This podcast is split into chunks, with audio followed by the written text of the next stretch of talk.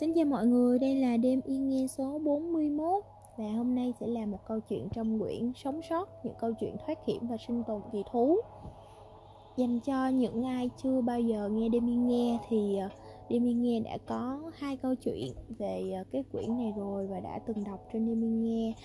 Um, Ngày hôm nay thì Tuyền sẽ đọc thêm một câu chuyện khác ở cũng ở trong quyển này luôn. Và quyển sách này thì ờ, là một tập hợp những cái câu chuyện có thật những câu chuyện sống sót kỳ thú của những con người rất là phi thường và hoàn toàn có thật. Uh, tác giả đã tổng hợp lại sau đó minh họa bằng hình ảnh rất là đáng yêu rất là dễ thương. Và cách viết của tác giả thì cũng rất là ừ, lạc quan làm cho người ta cảm thấy là nó là một sự diệu kỳ và một sự nỗ lực hết mình của người trong cuộc. Cho nên là uh, hy vọng mọi người sẽ thích. Và mặc dù nó sẽ có những cái uh, khúc cũng gây cấn và rùng rợn nhưng mà nó hoàn toàn phù hợp với không khí của Demi nghe bởi vì nó là một thông điệp rất là tích cực hy vọng mọi người tiếp tục ủng hộ Demi nghe nha và bây giờ sẽ bắt đầu câu chuyện Câu chuyện hôm nay tên là John Kepps, người sống sót không ai tin nổi. Đây là câu chuyện có thật ở Hy Lạp năm 1941. Trong Thế chiến thứ hai, thủy thủ đoàn trên tàu ngầm luôn phải đối mặt với nhiều hiểm nguy khi đi tuần tra địa Trung Hải. Tàu ngầm thường không bền và mặt nước trong vắt bên trên khiến cho họ dễ bị phát hiện bởi máy bay tầm thấp hoặc các con tàu lớn di chuyển trên mặt biển. Ngày đêm bị săn đuổi bởi tàu địch và thường xuyên bị đánh bom từ trên không. Những người can đảm dấn thân vào vùng biển ở phía nam châu Âu lúc nào cũng có nguy cơ bị tấn công.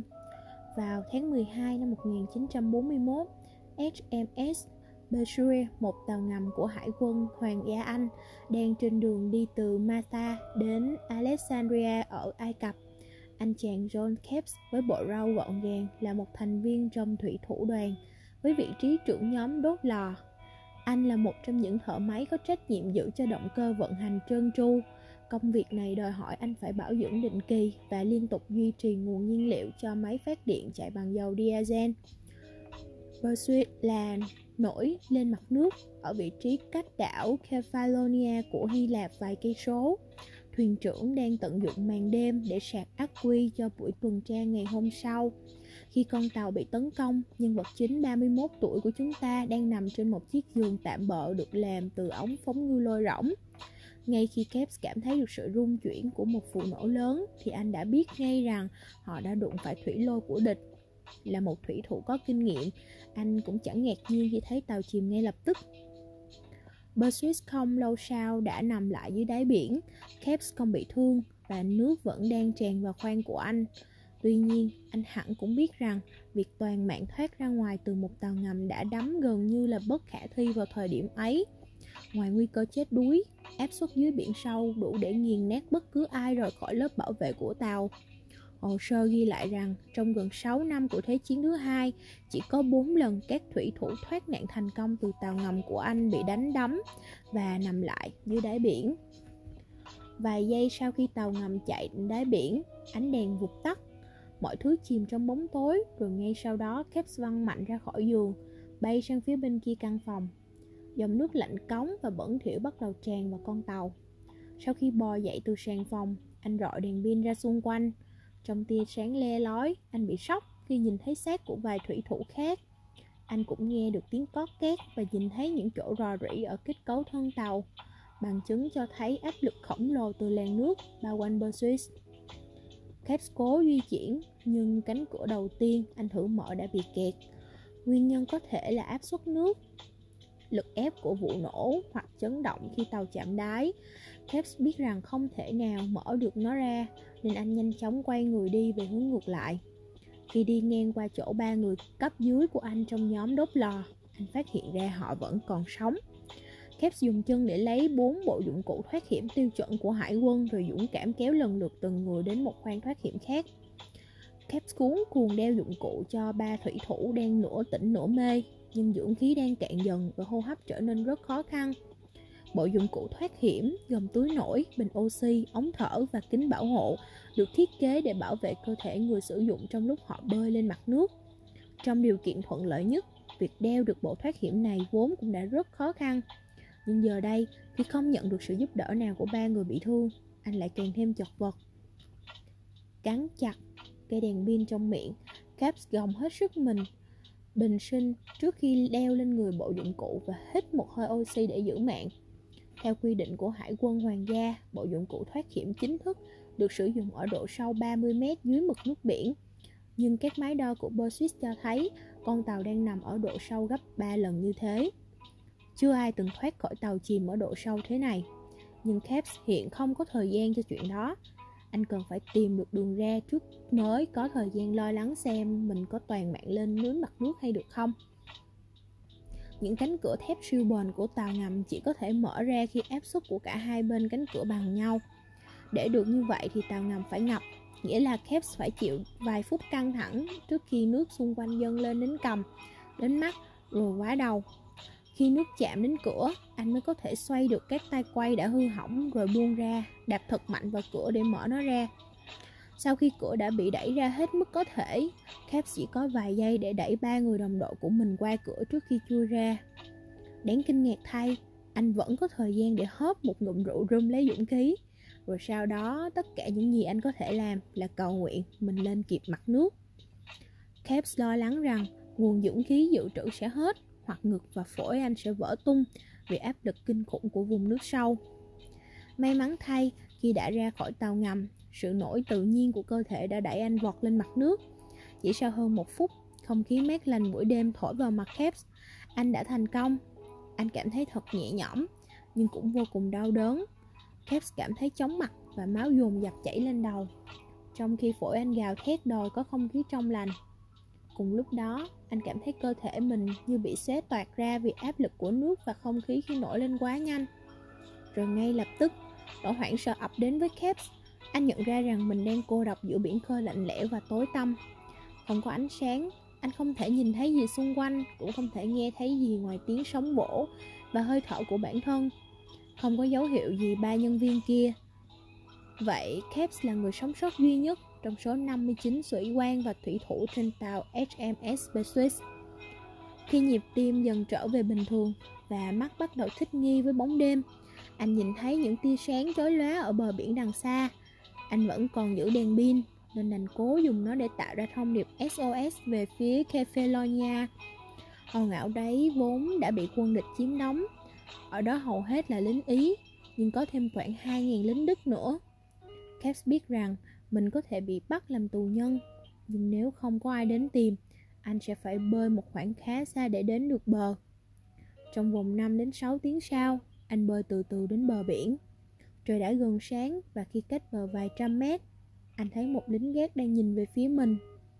May sao anh đã lên được bờ mà không bị phát hiện, rồi nhanh chóng tìm ra một cái hang nhỏ để trốn và hồi sức. Vận may lần thứ hai đến với anh vào sáng hôm sau khi hai người ngư dân trong làng đi vào hang. Hóa ra đó là nơi họ cất lưới đánh cá. Ban đầu họ rất ngạc nhiên khi thấy có người, rồi một tiếng sau họ quay lại với đồ ăn và quần áo khô. Hai người dân không nói được tiếng Anh Caps cũng không nói được tiếng Hy Lạp Nên họ ra hiệu rằng phải đợi Sau khi trời tối thì mới đưa anh tới nơi an toàn được.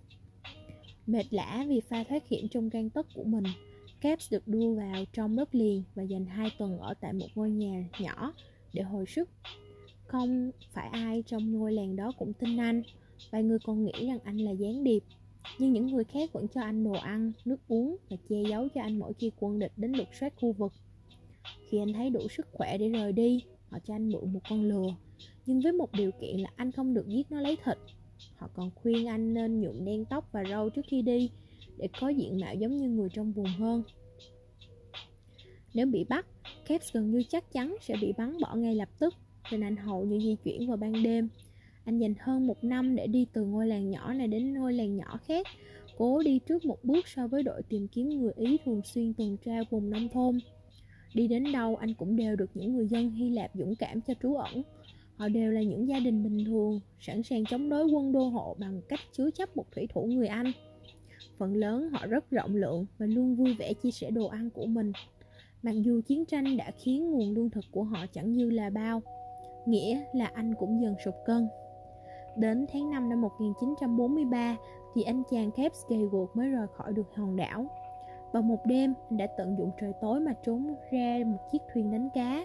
Với sự trợ giúp của hải quân hoàng gia trên tuyến đường vòng qua Thổ Nhĩ Kỳ, anh cuối cùng đã đến được Alexandria, đích đến ban đầu của tàu ngầm HMS Perseus. Không may thay, sau bao nhiêu biến cố, không ai tin rằng anh từng có mặt trên tàu Perseus cả.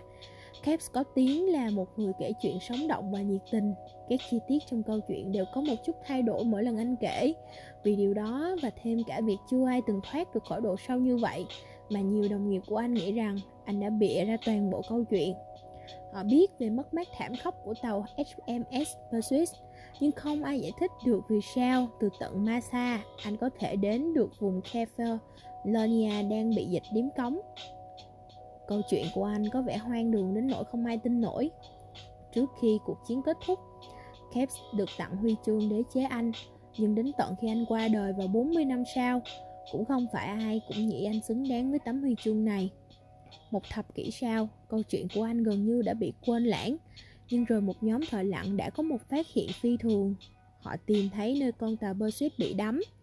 Trên tàu, họ tìm thấy chiếc máy đo chiều sâu, cửa khoang đầu tiên bị đóng kẹt, tàn dư của chiếc giường tạm bợ, kể cả chai rượu rum mà Caps đã uống một ngụm để lấy dũng khí.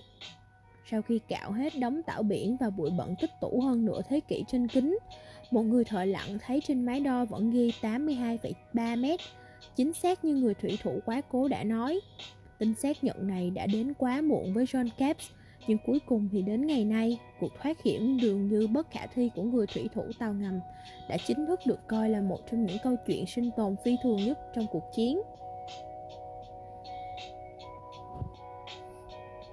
À, lại lại lại nhận xét giống như lần trước đúng không thì thì câu chuyện này là um, mặc dù nó nó kể về những cái câu chuyện sống sót phi thường nhưng mà như các bạn cũng đã nghe rồi thì cái cách kể chuyện của tác giả rất là lạc quan và làm cho chúng ta cảm thấy là um, người đó họ thật sự nỗ lực và thật sự là có cái sức sống tuyệt vời rất là mãnh liệt và không vì ở trong khó khăn mà họ ngừng chiến đấu để tìm kiếm cái sự sống còn của mình. Nên là hy vọng là mọi người đã có một buổi tối thật là thú vị với câu chuyện này. Hẹn gặp lại các bạn vào ngày mai. Mình là tuyền và chúc mọi người ngủ ngon.